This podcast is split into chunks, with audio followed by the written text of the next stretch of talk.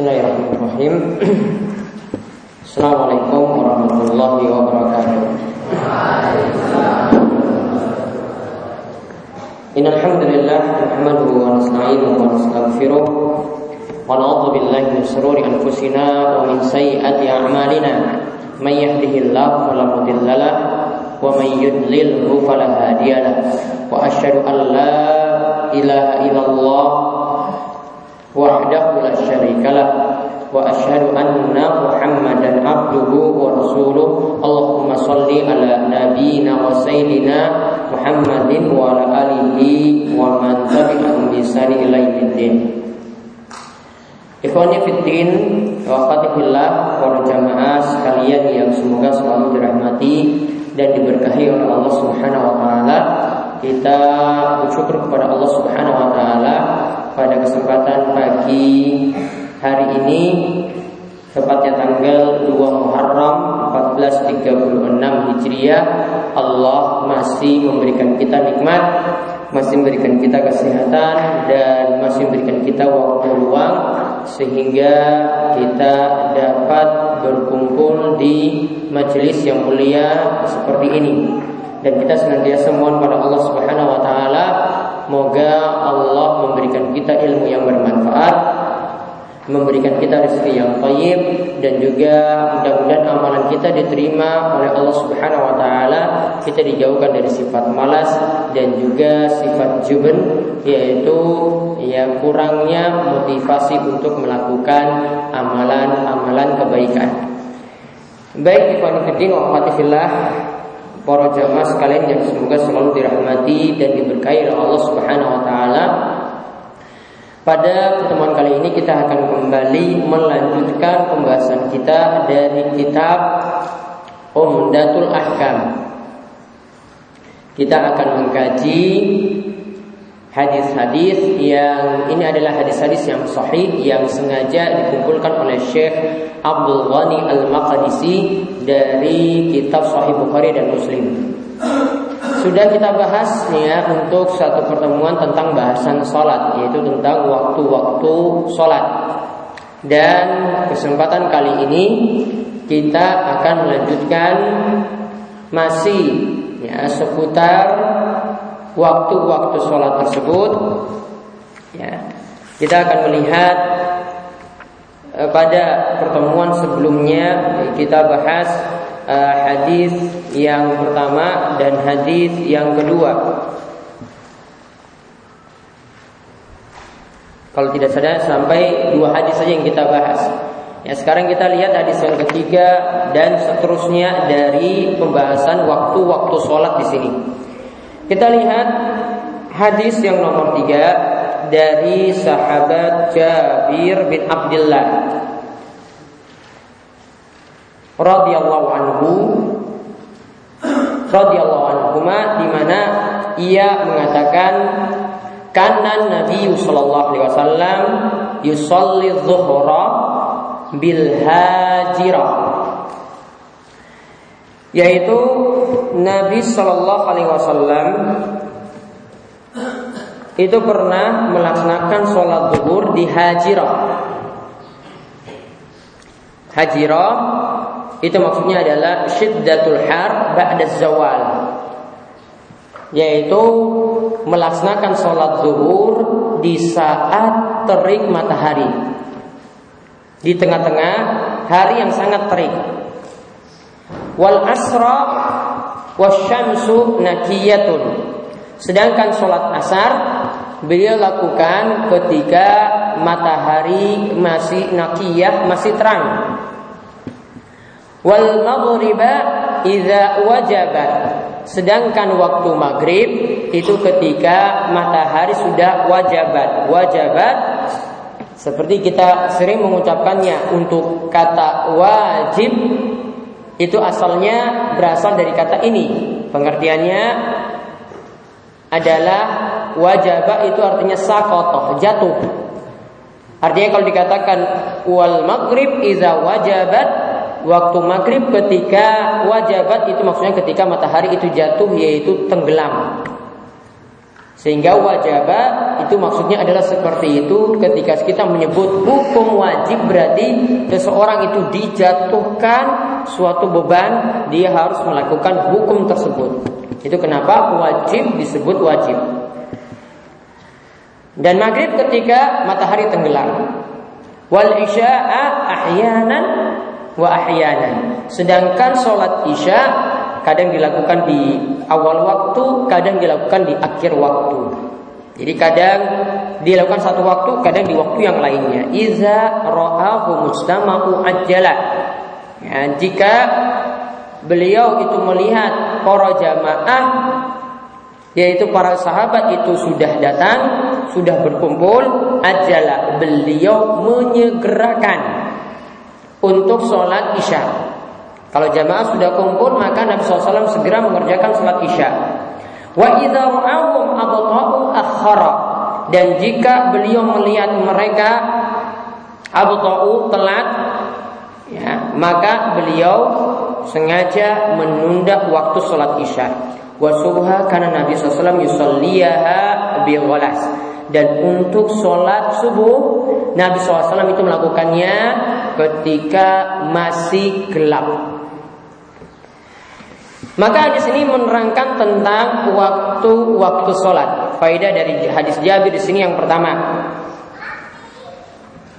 Untuk sholat zuhur disunahkan dikerjakan di awal waktu. Untuk sholat zuhur itu disunahkan dikerjakan di awal waktu.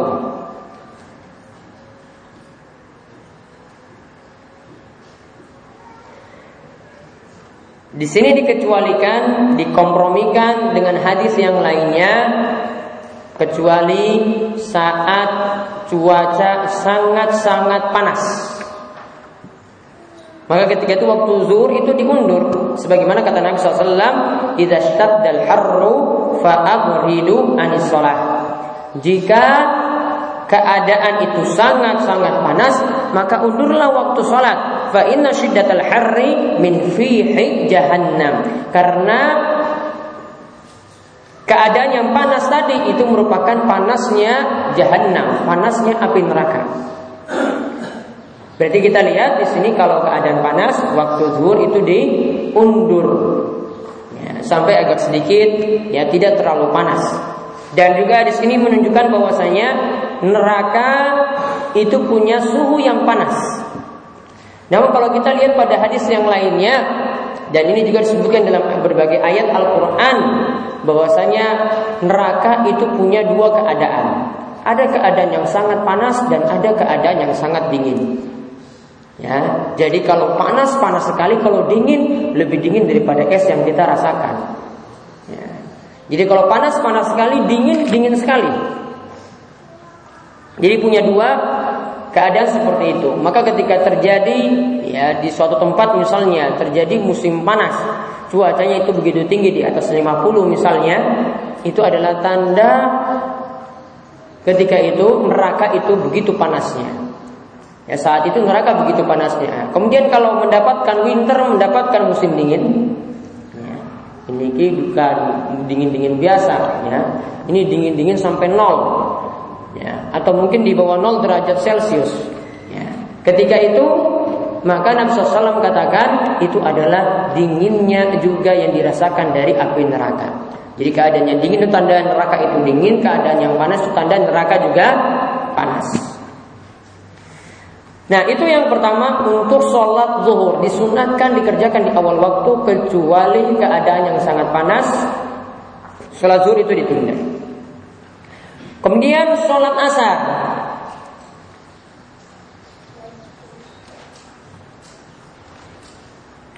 Juga disunahkan dilakukan di awal waktu.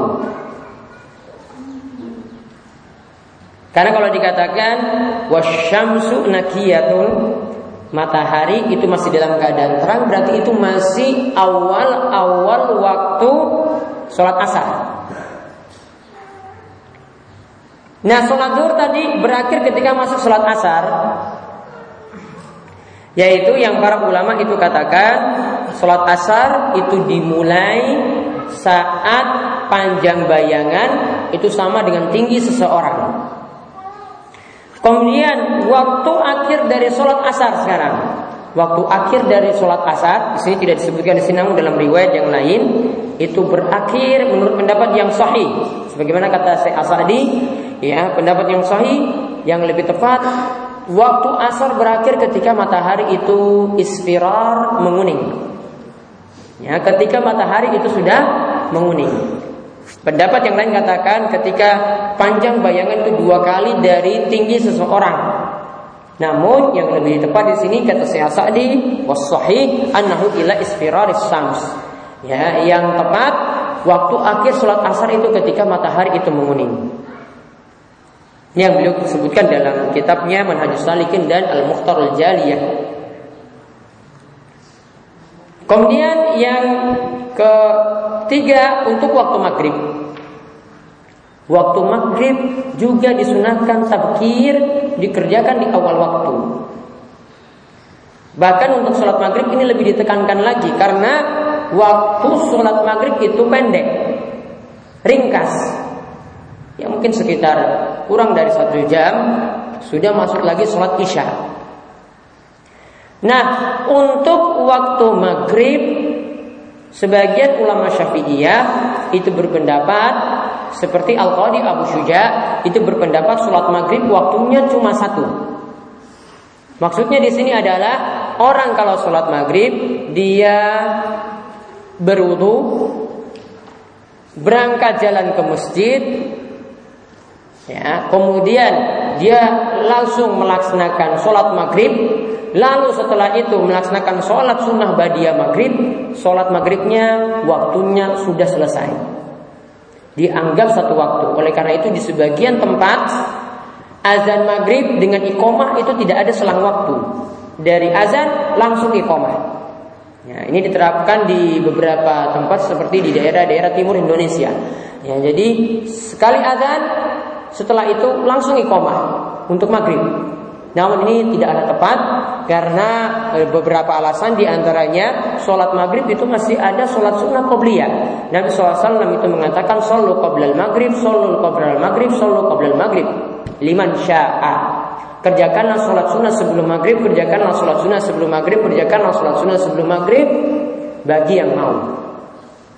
Kalau Nabi perintahkan demikian berarti ada selang waktu antara adzan dan iqamah. Kemudian alasan yang lainnya para sahabat ketika melaksanakan sholat maghrib sebelum sholat maghrib itu dilaksanakan, mereka saat masuk masjid itu sudah keadaan penuh sehingga kalau orang-orang itu melihat masjid yang di situ para sahabat ada, mereka melihat masjid itu dalam keadaan penuh sampai-sampai ada yang mengira sholat maghrib itu sudah rampung. Gara-gara lihat orangnya itu begitu banyak. Ya, sholat maghrib itu sudah rampung. Padahal ini sedang melaksanakan sholat sunnah sebelum maghrib. Intinya waktu maghrib tetap kita katakan ya berakhir sampai sholat isya itu masuk. Ya dan bisa mengerjakan sholat sunnah ba'diyah maghrib pokoknya antara sholat maghrib sampai sholat isya. Kemudian yang berikutnya lagi Nabi SAW mengatakan untuk sholat isya kalau di sini disebutkan Memperhatikan waktu sholat isya Memperhatikan keadaan jamaah. Jika jamaah sudah berkumpul di masjid Maka hendaklah langsung mengerjakan sholat isya. Tidak ditunda-tunda Karena kalau sudah kumpul Nanti kalau ditunda malah jamaah itu ngantuk. Namun kalau telat Ya, dalam hadis ini menyebutkan kalau telat jamaah itu pada telat belum berkumpul datangnya itu belakangan maka saat itu sholat isya hendaklah diundur. Berarti di sini hadis ini menunjukkan waktu sholat isya itu memperhatikan kondisi jamaah. Maksudnya dari sisi kapan kita melaksanakannya, namun dari sisi waktunya tetap Diterangkan dalam hadis yang lainnya, sholat isya itu dilaksanakan ketika cahaya merah di ufuk barat itu hilang dan berakhir sampai pertengahan malam. Ya, sampai pertengahan malam. Saya tidak katakan di sini sampai pergantian hari, yaitu tengah malam yang biasa kita sebut jam 12. Namun yang saya maksudkan sini adalah pertengahan malam. Yaitu pertengahan malam itu dihitung dari waktu maghrib sampai waktu subuh. Kira-kira berapa jam? Maghrib sampai subuh. Maghrib taruhlah jam 6, subuh jam 4. Berapa jam berarti? Berapa jam? 6 tambah 4 berapa? 10 10 dibagi 2 5 6 ditambah 5 11 Berarti pertengahan malam kapan? Jam 11 malam Nah itu rata-rata waktu Isya itu berakhir ya, Sekitar itu Sekitar jam 11 malam dari sisi waktunya, waktu awalnya tadi ketika cahaya merah di ufuk barat itu hilang. Waktu akhirnya sampai nisful lail. Sampai pertengahan malam. Ya kita boleh melaksanakan tadi kalau dalam hadis ini sebutkan pilihan dari imam. Terserah dia melaksanakan di awal waktu atau mendekati akhir waktu. Kemudian disebutkan izar uh, disebutkan untuk waktu subuh terakhir. Wasubha karena Nabi SAW. Waktu subuh Nabi SAW itu biasanya mengerjakannya ketika keadaan masih golas, masih gelap.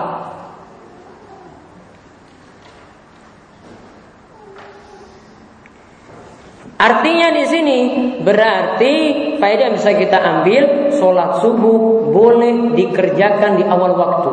Tidak mesti kita tunda-tunda tunggu agak terang dulu baru sholat subuh. Misalnya sudah masuk waktu azan sekarang itu jam 4 Tunggu nanti sampai 20 menit kemudian kita kerjakan sholat subuh masih gelap seperti itu Nah itulah yang dimaksudkan dalam hadis ini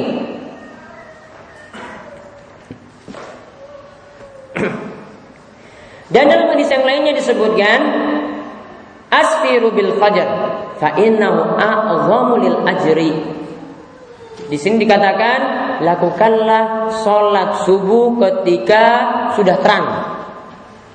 Karena itu lebih besar pahalanya.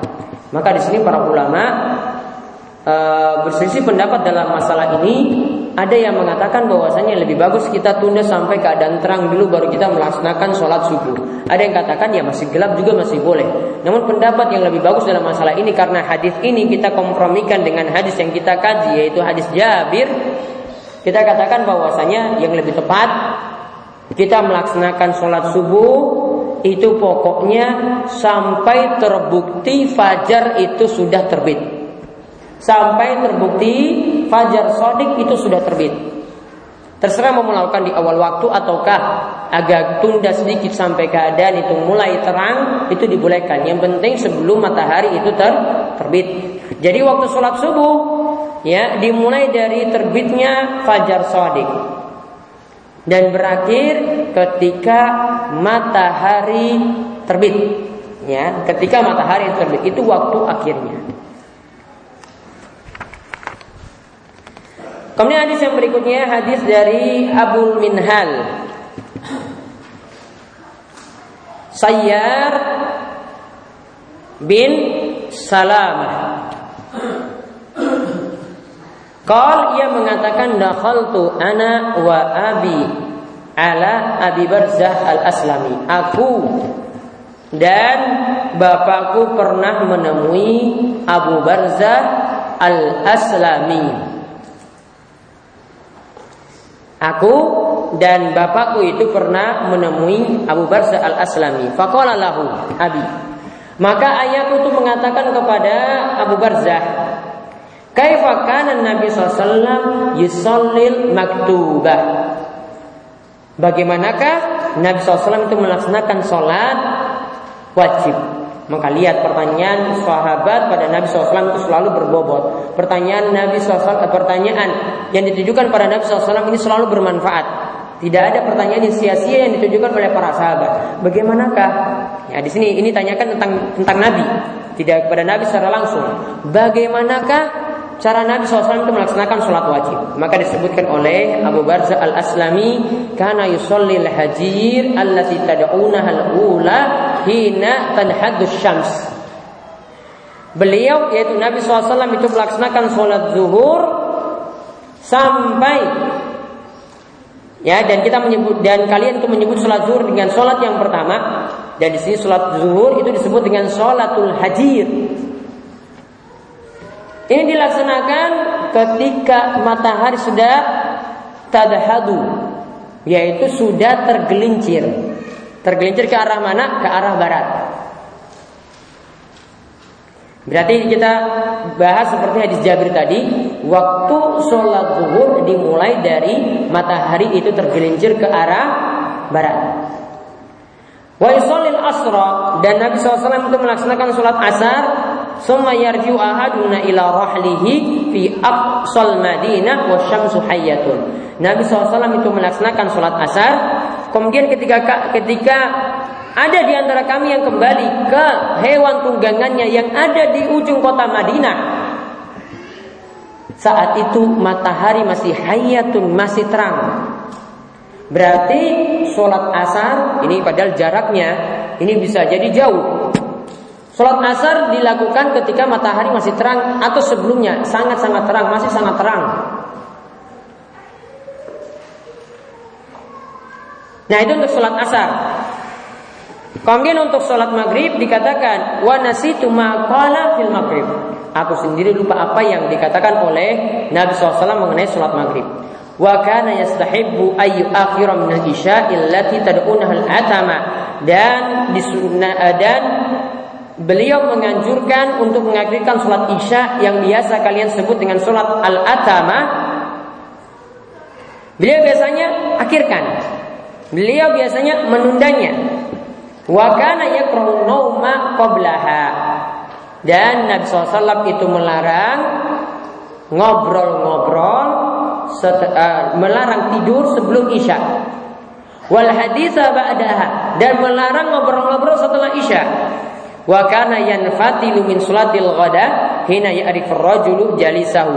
Dan seseorang itu selesai dari sholat subuh ketika seseorang itu sudah mengenal siapa teman dekatnya yaitu sudah terang Wa kana yaqra'u bisidina ilal mi'ah. Dan yang dibaca oleh Nabi SAW ketika sholat subuh, beliau itu membaca dari 60 antara 60 sampai 100 ayat. Kita lihat yang bisa kita ambil pelajaran tadi ini sama seperti hadis sebelumnya. Yang pertama tentang waktu sholat zuhur. Waktu sholat zuhur itu ketika matahari tergelincir ke arah barat. Kemudian kita bisa ambil pelajaran juga untuk sholat asar dilakukan ketika matahari masih terang. Kemudian waktu maghrib di sini dia lupa. Berarti di sini kalau dia lupa dia tidak katakan tidak buat-buat ah kira-kira waktu maghrib yang Nabi sebut itu seperti ini dan seperti itu. Dia diam. Tanda bahwasanya para sahabat kalau tidak punya ilmu dia tidak mau memberitahukannya pada orang lain. Dia tidak mau mengarang-arang suatu ilmu pada orang lain. Dia katakan lupa ya lupa. Waktu sholat isya, nah ini dikatakan kalau dalam hadis Jabir tadi kadang Nabi lakukan di awal waktu, kadang di akhir waktu. Kalau dalam hadis ini disebutkan diakhirkan sholatnya untuk sholat isya. Artinya di sini menurut Abu Barza al Aslami tadi ya yang dia saksikan dari Nabi SAW seperti itu. Namun kalau kita gabungkan tadi yang lebih tepat kita lihat pada hadis Jabir. Jadi intinya Nabi kadang melakukan sholat isya di awal waktu, kadang di akhir waktu, namun melihat kondisi jamaah saat itu. Nah tentang sholat isya ini ada aturan yang perlu kita perhatikan. Ini adab-adab ketika bermalam. Kita berada di malam hari, Dua aturan yang ini harus kita perhatikan. Yang pertama, dimakruhkan tidur sebelum isya. Dilarang tidur sebelum isya. Kenapa? Para ulama seperti Ibnu Battal itu mengatakan tidur sebelum isya itu tidak dibolehkan karena sholat isyanya bisa jadi kebablasan sampai subuh. Ya, karena dikhawatirkan kebablasan seperti itu, jadi sholat isya harus lebih dipentingkan daripada tidur malam. Jadi sholat isya dulu, baru boleh tidur. Kemudian yang kedua yang dilarang lagi ini untuk adab di malam hari, ngobrol-ngobrol setelah isya. Ya, ngobrol ngobrol setelah isya. Ini juga sesuatu yang dimakruhkan. Dan kita lihat para sahabat kesibukan mereka kalau di malam hari, kalau mereka ya ada suatu hal yang penting, mereka ketika itu cuma sibukkan dengan hal-hal yang berkaitan dengan agama atau akhirat mereka. Diceritakan tentang uh, tentang hadis Ali bin Abi Thalib di mana Nabi SAW itu ingin menyerahkan bendera kepada orang yang dia itu mencintai Allah dan Rasulnya dan Allah dan Rasulnya juga mencintai dirinya dan orang ini adalah orang yang mulia. Di sini tidak disebutkan siapa terlebih dahulu. Dan bendera ini akan diserahkan kepada dirinya dan lewat tangannya nanti akan meraih kemenangan. Ketika perang akan meraih kemenangan. Maka ketika itu Nabi SAW setelah mengucapkan seperti itu, Nabi pergi. Kemudian di situ dikatakan dalam hadis tersebut yadukuna lailatahum yaitu para sahabat ngobrol-ngobrol di waktu malam mereka artinya setelah isya jadi mereka di malam hari itu sibuk-sibuk ya untuk memperbincangkan siapa yang termasuk tadi yang Nabi sebut orang ini mencintai Allah dan Rasulnya, Allah dan Rasulnya mencintai dirinya juga, dia akan dapat bendera dan dia nanti lewat tangannya akan kaum muslimin meraih kemenangan. Maka mereka ngobrol-ngobrol setelah isya ketika itu. Ini menunjukkan bahwasanya kalau ngobrol-ngobrol setelah isya itu untuk hal yang bermanfaat, misalnya untuk tadi membicarakan tentang masalah agama, kemudian uh, untuk mengkaji hadis, untuk mengkaji Al-Qur'an, untuk belajar agama atau untuk murojaah hadis, murojaah Al-Qur'an. Kalau ada kepentingan dibolehkan. Namun kalau tidak ada, jangan sampai habiskan waktu malam cuma untuk ngobrol-ngobrol atau yang lebih kebablasan lagi cuma karena ingin menunggu satu gol. Gol apa? Pertandingan bola. Tunggu sampai jam satu malam, jam 2 malam, cuma ingin saja lihat gol, bola masuk ke gawang. Dia begadang sampai waktu ya subuhnya mungkin jadi lupa sampai lalai karena ya rata-rata kalau nonton bola berapa jam? Ya, ini kisah adik-adik biasanya nonton bola berapa jam? Hah? Dua jam, tiga jam? 90 menit 90 menit tambah waktu istirahat Tambah iklan-iklannya lagi jadi lama Iya kan? Bisa jadi dua jam Iya tak? Iya Cuma gara-gara ingin Nonton ada bola yang masuk ke ke Terus manfaatnya apa gitu? Apa dapat duit? Ya, atau cuma memuaskan diri saja? Ya, tidak manfaat Nah itu dimakruhkan artinya dilarang melakukan seperti itu. Ini juga alasannya para ulama sebutkan kenapa tidak uh, seperti ini tidak dibolehkan setelah isya biar juga tidak kebablasan dari yang lebih wajib yaitu sholat subuhnya. Karena kalau ngobrol-ngobrol setelah isya itu biasanya sampai tengah malam jam 12 sampai jam 1 Sholat subuhnya jadi lupa. Sholat subuhnya jadi kebablasan. Mungkin sholat subuhnya nanti jam 8 atau jam 9 ya gara-gara sibuk begadang di waktu malam. Kemudian untuk sholat subuh di sini disebutkan yang pertama disebutkan di sini e, ketika beranjak dari sholat subuh itu orang-orang sudah bisa melihat teman dekatnya artinya sudah terang. Artinya sholat subuh itu rampungnya ketika sudah isfar. Keadaan langit itu sudah cerah, sudah terang, matahari belum terbit. Kemudian di sini juga disebutkan sholat subuh yang dilakukan oleh Nabi SAW biasanya lama. Berapa ayat di sini disebutkan? 60 sampai 100. Ya, 60 sampai 100. Ya, rata-rata kalau kita mungkin baca dua surat di juz 29. Nah, itu baru bisa menggapai ini 60 atau 100. Ya. Artinya di sini yang namanya sholat subuh itu sholat yang diperintahkan untuk banyak membaca ayat Al-Quran. Karena waktu subuh itu waktu yang lebih fit. Waktu subuh itu adalah waktu yang lebih semangat. Ya dibandingkan dengan waktu-waktu setelah itu. Kalau setelah uh, waktu yang lainnya Waktu maghrib, isya itu waktu orang sudah penuh kesibukan, mungkin sudah lelah juga. Dan kalau waktu subuh masih dalam keadaan awal-awal orang itu beraktivitas. Sehingga diperintahkan untuk memperbanyak bacaan ayat Al-Quran ketika itu.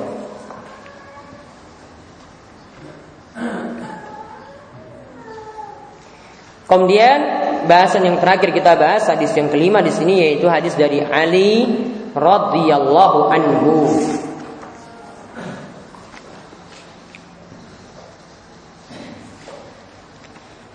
Di sini sebutkan dari Ali radhiyallahu anhu anna Nabiyya sallallahu alaihi wasallam qala yaumal khandaq.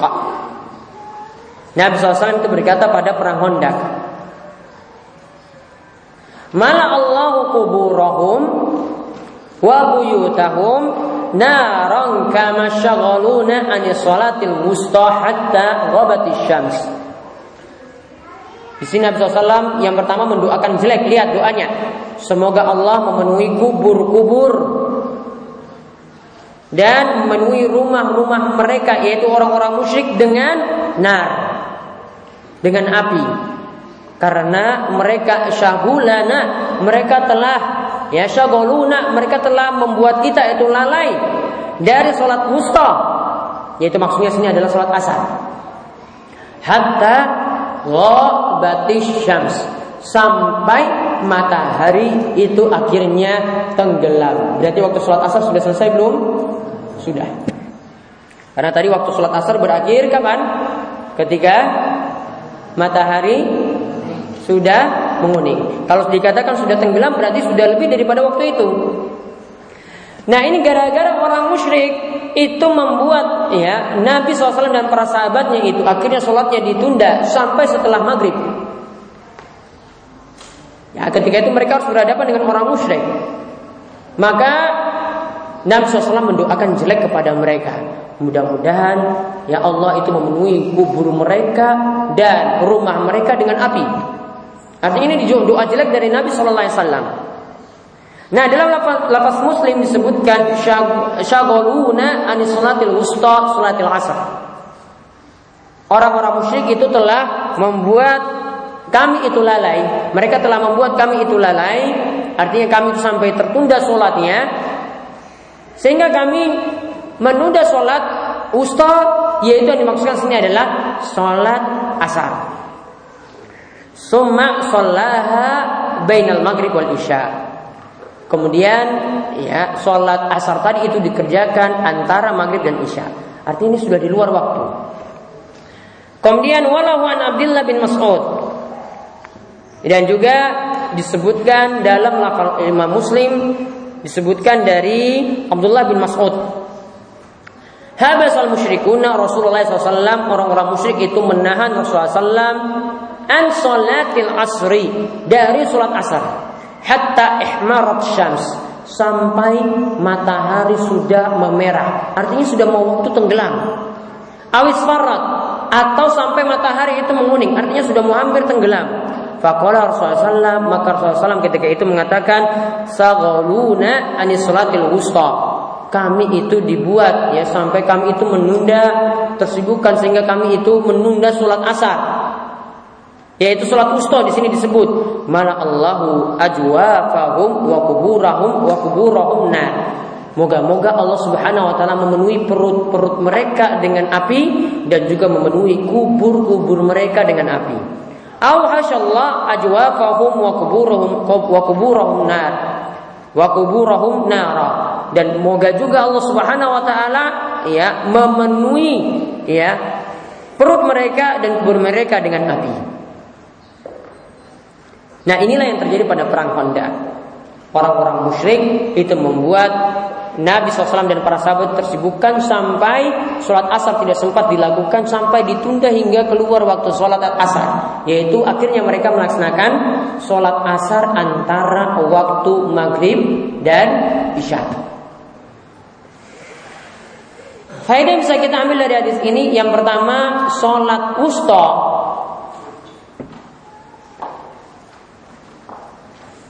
Seperti yang disebutkan dalam ayat Al-Quran, Hafizu ala sholawati wa sholatil wusta. Jagalah sholat-sholat yang lima waktu dan juga sholat wusta. Sholat wusta berdasarkan hadis ini Yang dimaksudkan adalah sholat asar. Jadi sholat wusta itu adalah sholat asar. Walaupun para ulama ada beberapa pendapat dalam masalah ini, ada yang mengatakan dengan sholat-sholat yang lainnya. Ada yang mengatakan sholat subuh, ada yang mengatakan sholat zuhur, ada yang mengatakan sholat maghrib, ada yang mengatakan sholat isya. Namun pendapat yang lebih tepat di sini, sholat wusta itu adalah sholat asar. Sholat pertengahan atau sholat wusta di sini adalah sholat asar. Inilah yang jadi pendapat jumhur atau mayoritas ulama.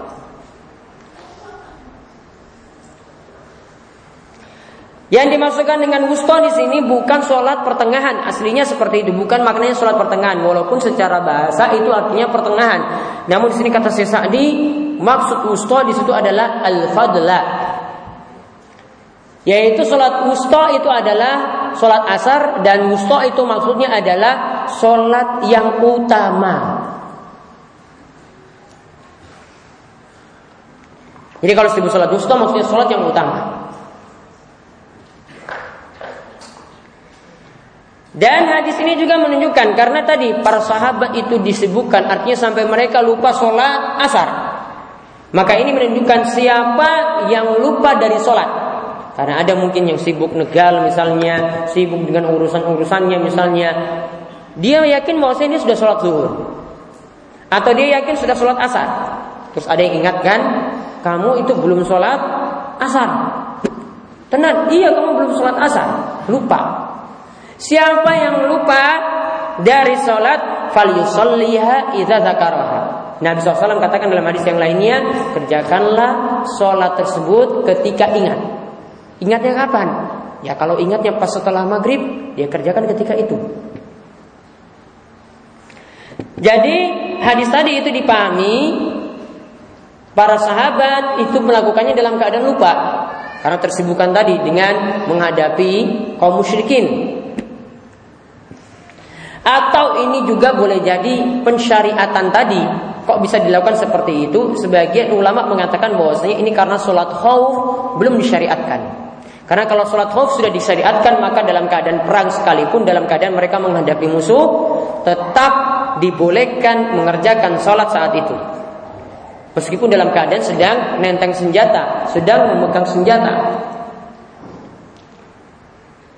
Namun kata Syekh Sa'di yang lebih kuat yang lebih tepat adalah yang dilakukan dalam hadis ini setelah sholat khauf itu disyariatkan.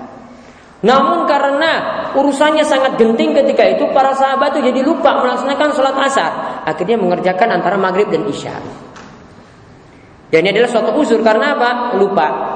Jadi bukan karena malas-malasan, kalau malas-malasan tidak boleh. Atau bukan karena sengaja mengatur waktu seperti sholat subuh. Ada yang sengaja waktu mengatur waktu, alarmnya dibunyikan jam 6 atau dibunyikan jam 7. Atau ada yang sudah bangun subuh, ya alarmnya dibuang.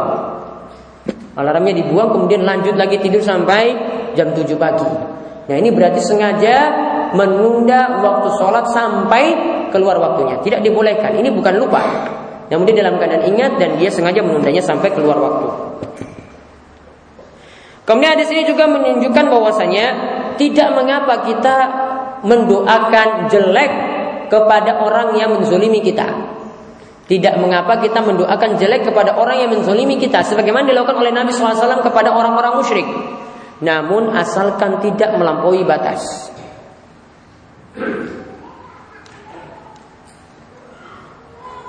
Sehingga di sini didoakan oleh Nabi SAW, mudah-mudahan kubur mereka atau rumah mereka atau perut mereka itu diisi dengan api. Artinya dibakar dengan api. Ini adalah doa jelek. Karena mereka sudah keterlaluan seperti itu sampai membuat para sahabat itu lupa untuk melaksanakan sholat asar. Nah ini yang kita bahas pada kesempatan pagi hari ini. Mudah-mudahan bermanfaat. Ya, beberapa hadis yang kami sebutkan tentang masalah waktu sholat masih membicarakan tentang waktu sholat. Dan insya Allah untuk pertemuan berikutnya kita masih membahas waktu sholat lagi dan kita usahakan untuk bisa merampungkannya. Karena hadis-hadis yang membicarakan tentang waktu sholat di sini amatlah banyak yang disebutkan oleh Syekh Abdul Ghani Al Maqdisi dari Sahih Bukhari dan Muslim. Nah itu saja ya, yang kami sampaikan uh, sebelum kami tutup monggo jika ada pertanyaan.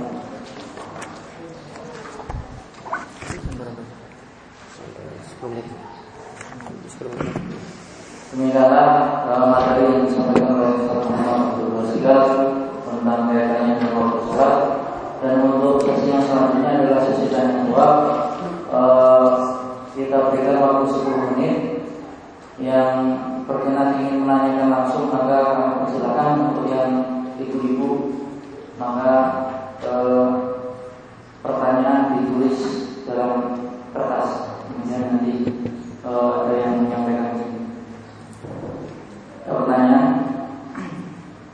kami persilakan.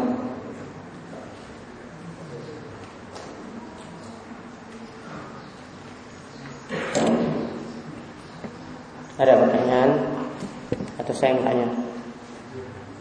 Hah?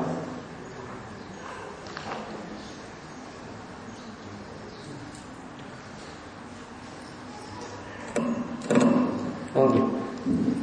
Eh, Kaitannya dengan waktu sholat zuhur eh, Ada yang mengatakan bahwasanya waktu sholat zuhur itu adalah eh, ketika bayangan itu sama dengan tinggi bayangan sama dengan tinggi benda. Itu bagaimana? Waktu sholat zuhur ya dikatakan tinggi bayangan sama dengan tinggi benda. Ini yang dimaksudkan adalah waktu akhirnya.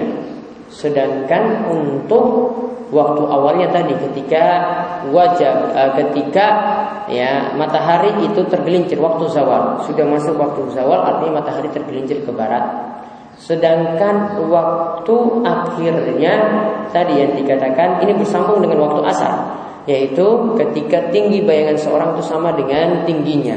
Nah di sini ada rincian yang dijelaskan dalam mazhab Syafi'i namun saya belum bisa menjelaskan secara rinci tentang yang dimaksudkan dengan tinggi bayangan sama dengan tinggi bendanya. Intinya dimaknakan seperti itu. Allah.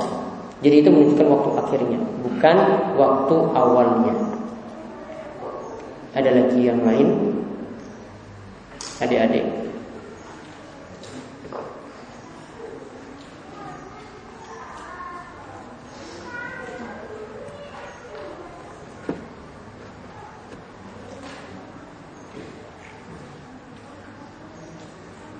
Atau saya yang bertanya?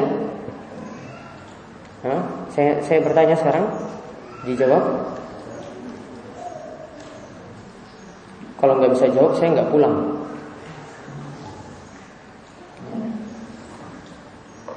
Mana? Siap? Ya, pertanyaan pertama. Nanti yang jawab saya kasih hadiah. Mau hadiah apa? Hah? Hadiah apa? Hadiah doa saja? Apa hadiah apa? Jam tangan? Nasi kotak. Nasi kotak? Mau makan kok? Baik, pertanyaan pertama. Nanti habis ini ketemu saya ya, saya kasih hadiah lo tenang nih. Yang pertama, ngaju. Sebutkan waktu awal sholat zuhur dan waktu akhirnya.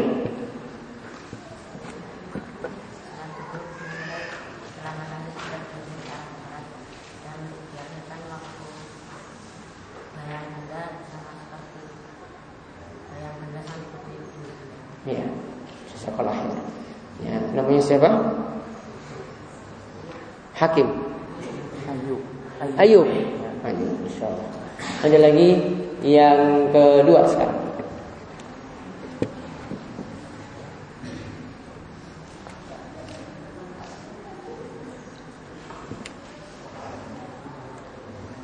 Kapan awal waktu untuk sholat isya dan akhir waktunya?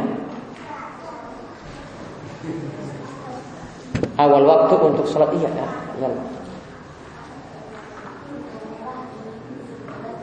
Iya, masya Allah. Akhir waktunya sampai pertengahan malam. Jam berapa tadi? Jam 11 Masya Allah. Namanya siapa? Hah? Lukman. Ayo, Lukman. Lukman, ayo.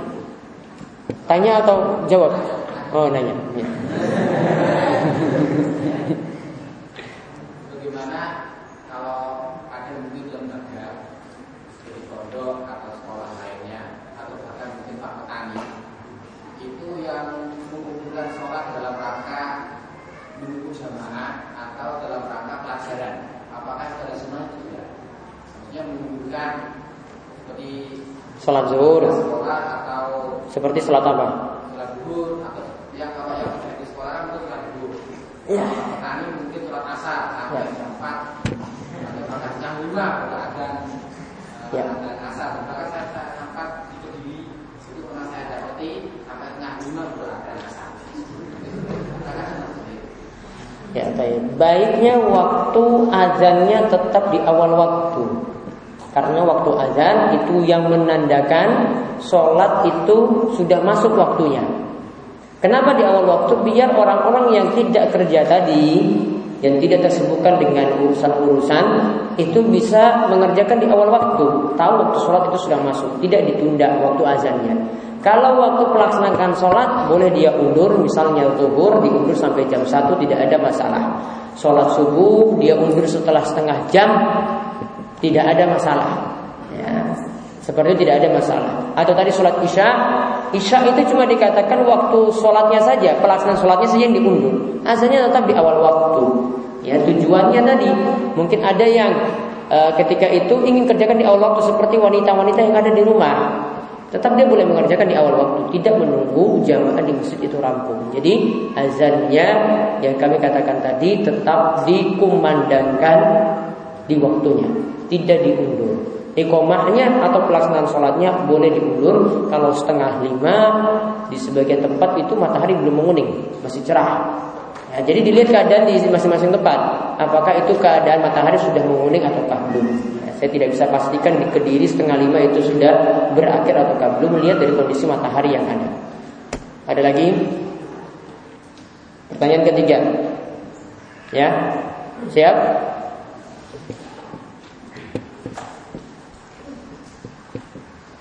Sholat maghrib tadi disebutkan oleh sebagian ulama syafi'iyah satu waktu. Ya, pendapat ini tidak tepat dari dua alasan. Dengan dua alasan. Siapa yang bisa sebutkan? Sholat maghrib dikatakan satu waktu, tapi tidak tepat. Atau satu alasan saja. Ayo ngacung. Ayo. Ayo siapa yang ngacung? Ya.